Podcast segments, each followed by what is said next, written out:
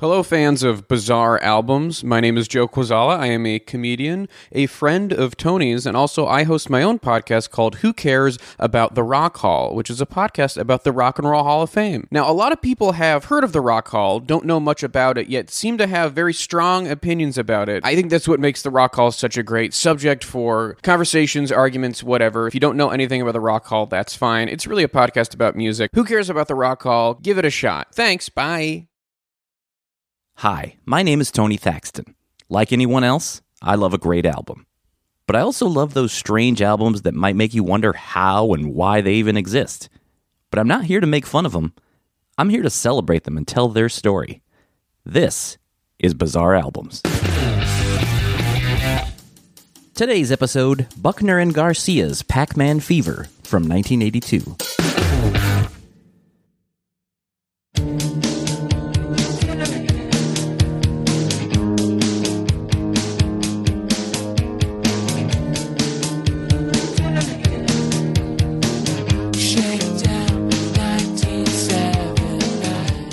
In 1979, Toru Iwatani, a 24 year old employee of Japanese video game publisher Namco, was becoming disappointed in the video game industry.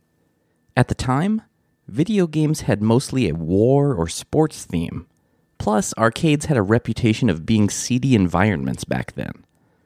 Iwatani wanted to change this, so he decided he wanted to make a cheerful, non violent game with cute and colorful design.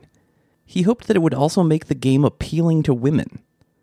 Iwatani assembled a team of nine other Namco employees to help with the production of his new game. The game took nearly a year and a half to complete, which at that point was the longest amount of time ever spent developing a game. The working title for the game was Puckman, based on the character's hockey puck like shape, though Iwatani himself has said the character's design was actually based off of a pizza with one slice removed. With the game now ready for testing, Namco installed the first Puckman machine in a movie theater in the Shibuya section of Tokyo on May 22, 1980. Iwatani told Wired magazine in 2010, quote, "The women and couples were very happy about the machine, very excited. They came up to it and put their hands on it. So we thought that our target concept had been very much in sync and correct. They played it and they were more or less satisfied. They figured out how to play it. It's not a difficult game. On the other hand, the core gamers, the men, were not necessarily very excited about it. But it was for the people who didn't play video games on a daily basis women, children, the elderly. End quote. Iwatani thought of the game as being slow and relaxing. Even though people were enjoying the game during its testing, they didn't play for long periods of time. Combine that with the popularity of thrilling and violent games that were more popular overseas, and Iwatani didn't expect the game to be a big hit. Between the location testing in May and the proper Japanese release in July, not a lot was changed beyond the name. There was concern that in the US, the Puckman machines could be vandalized, changing the P to an F.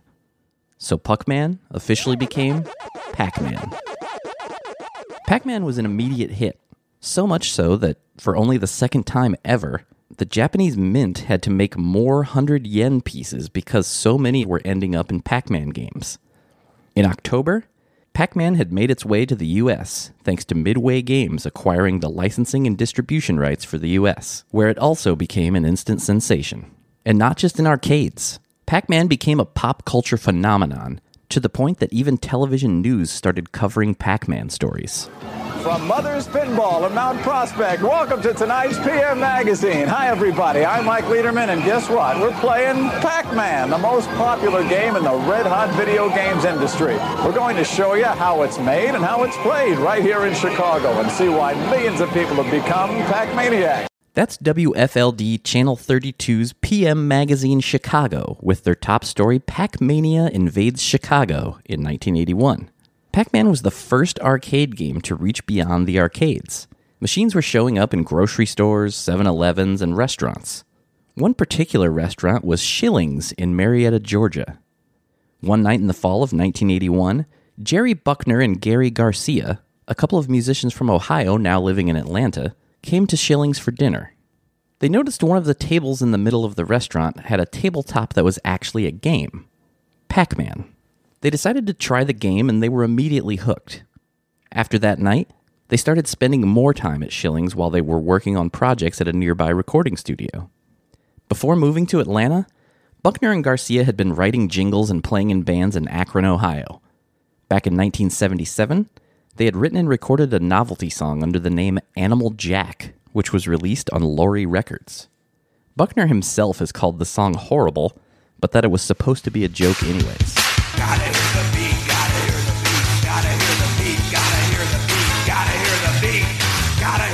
Then in 1980, they wrote and produced another novelty song called Merry Christmas in the NFL. It was credited to Willis the Guard and Vigorish. Willis the Guard was a character performed by Atlanta radio personality Bob Carr. The song became a small novelty Christmas hit, peaking at number 82 on the Billboard Hot 100. It's Merry Christmas, in the NFL. Merry Christmas. And we wish you well. Here's a helmet. Buckner and Garcia were pleased that the single had even charted at all, but they immediately went back into writing commercial jingles. But after they discovered Pac Man, they started noticing that the game was truly catching on around the country. So they decided to write a song about the game in hopes that it would help their jingle business. Buckner played the piano at home and came up with the idea for the song. He gave the idea to Garcia, who then worked on some lyrics. Not long after, they went into the studio to record their new song, Pac Man Fever.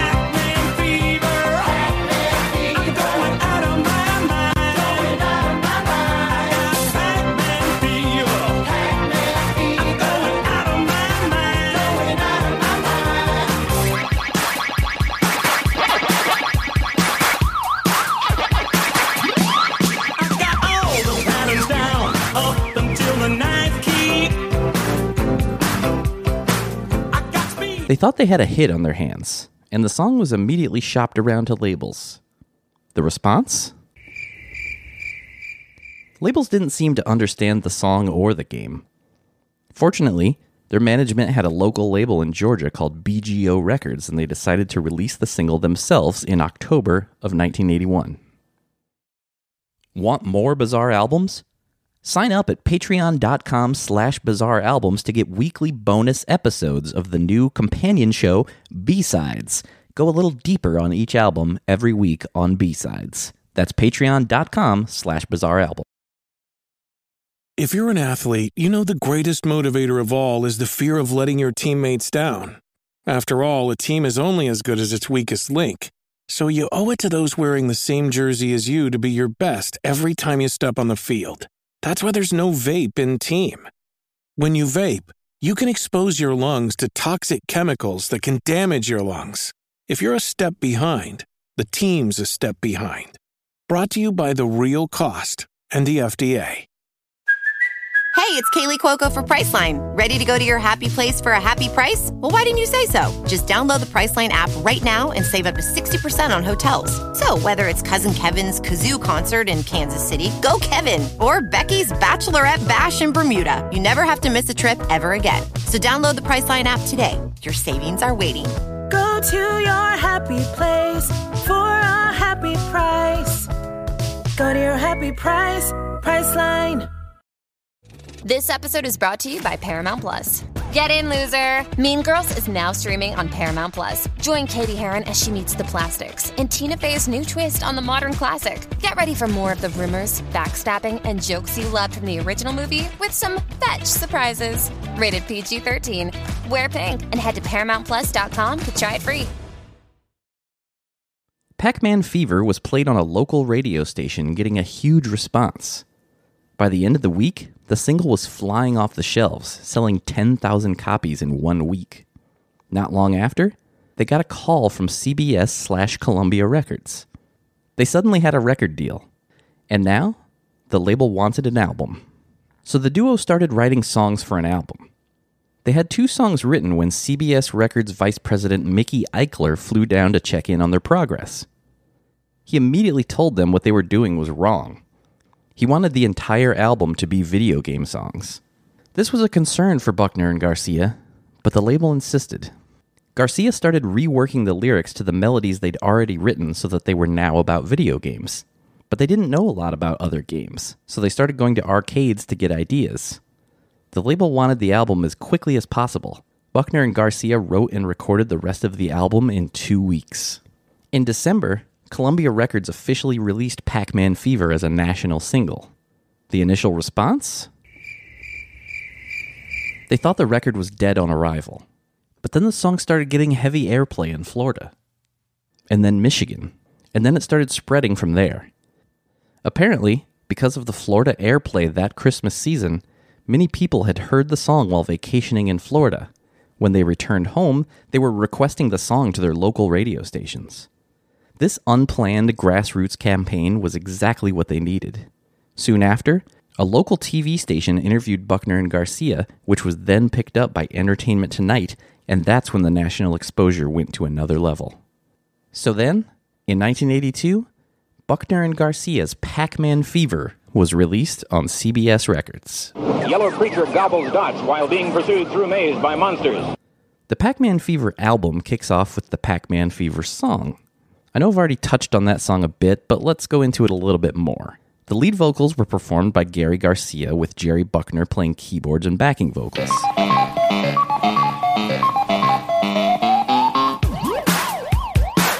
The beginning of the song, which plays the Pac Man music, was actually recorded with a microphone straight off of a Pac Man machine in a deli near the recording studio. One of the background singers on the song was Steve Carlisle, who was the man who sang the theme song to WKRP in Cincinnati. Buckner and Garcia had even produced a full length version of the theme song for Carlisle around the same time as Pac Man Fever. Just maybe think of me once in a while. I'm at WKRP in Cincinnati. Track two on the album was Froggy's Lament. Froggy's Lament was based on another extremely popular video game of the time, Frogger. Frogger was a 1981 game developed by Konami and published by Sega. Much like Pac Man, Frogger's legacy is still going strong today. It's been referenced in an episode of Seinfeld titled The Frogger, the Wreck It Ralph movies, and even in a song by punk legends Bad Religion.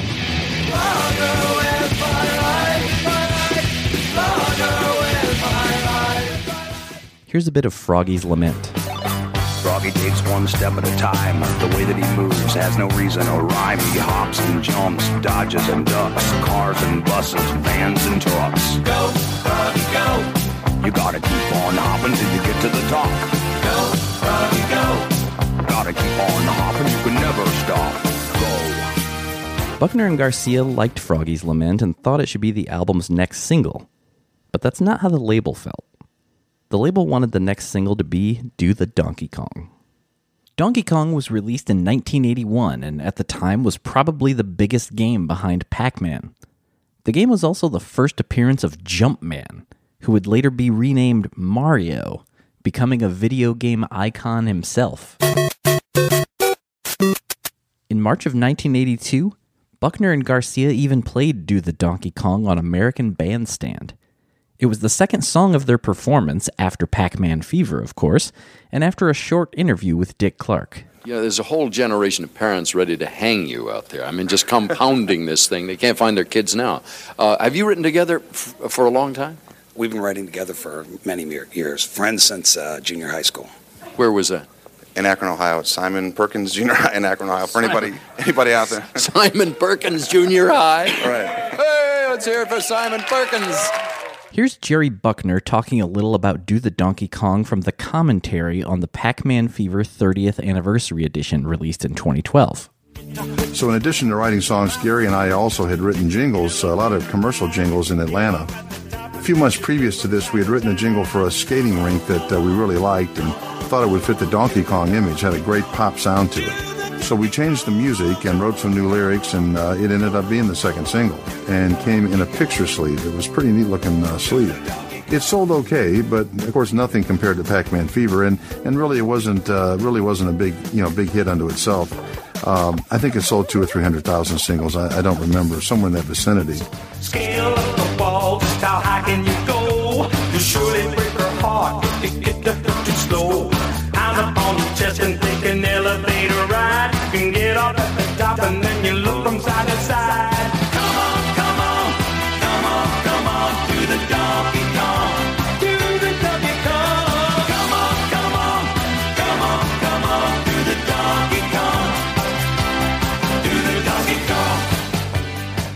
Jerry Buckner has said that his favorite song on the album after Pac Man Fever is Ode to a Centipede. Centipede was another game released by Atari in 1981. It's one of the most commercially successful games from 1979 to 1983, which is considered to be the golden age of arcades. At 5 minutes and 37 seconds, Ode to a Centipede is the longest song on the album. The centipede multiplies and divides and comes after you from every side. Faster and faster, roll by roll. He slides through the rocks to get you from below. Oh, centipede, you can't run away. You can't run away. Speaking of the golden age of arcades, Asteroids was one of the first big hits of the golden age. Atari released the game in 1979.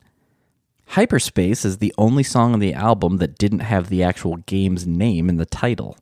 The song has one of the album's more unusual credits.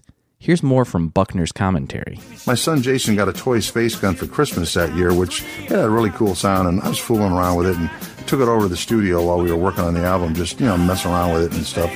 And Gary loved how it sounded, and he said, you know, I'm going to use that, and and he did. He decided to use it in uh, in this particular song, and that explains the album credit for Jason's space gun. Some of the credited musicians on the album include guitarist Chris Bowman, who had played with artists such as Lynyrd Skynyrd and Gregg Allman, and drummer Ginny Whitaker, who had played with Country Joe and the Fish. Asteroids around me don't know where to run. I'm somewhere between the moon and the sun. I'm in command of three ships and there's more on the way. I'm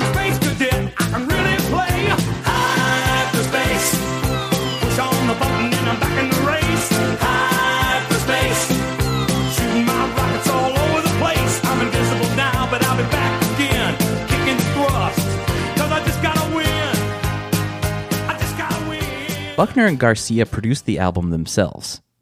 There's weirdly a lot of information out there on this album, so on this week's Patreon episode of Bizarre Albums B Sides, I'll go into even more stuff than usual and check out the other three songs on the album The Defender, Mousetrap, and Going Berserk. So you can get that episode at patreon.com slash bizarre albums. Pac Man Fever, both the song and the album went gold. Despite the success, the duo never did much touring.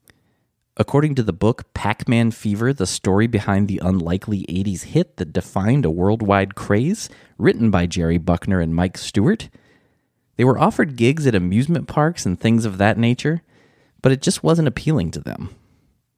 In 1999, a re recorded version of the album was released independently by Buckner and Garcia. They'd been unable to obtain the original mastered recordings from Sony, who now owns Columbia Records. So instead, they recorded new performances of the songs, also having to recreate many of the sound effects either digitally or musically. Pac Man Fever has stuck around through the years. A new version appeared in the 2015 Adam Sandler film Pixels, and the song has been referenced on classic animated shows The Simpsons, South Park, and Family Guy. Family Guy, whose creator, Seth MacFarlane, has released some albums of his own. But that is for another time. Thank you for listening to Bizarre Albums. If you like the show, please subscribe and leave a review. It helps people find the show. You can also follow the show on Twitter and Instagram at Bizarre Albums, and I'm at Tony Thaxton. You can also like Bizarre Albums on Facebook and visit bizarrealbums.com. And if you still want more Bizarre Albums in your life, sign up for weekly bonus episodes of Bizarre Singles and more at patreon.com slash bizarre albums. And as always, if you know of a bizarre album you'd like to hear featured, please tweet the show. I'd love to hear from you. You can even email me at bizarrealbums at gmail.com. My name is Tony Thaxton, and I'll see you next time on Bizarre Albums.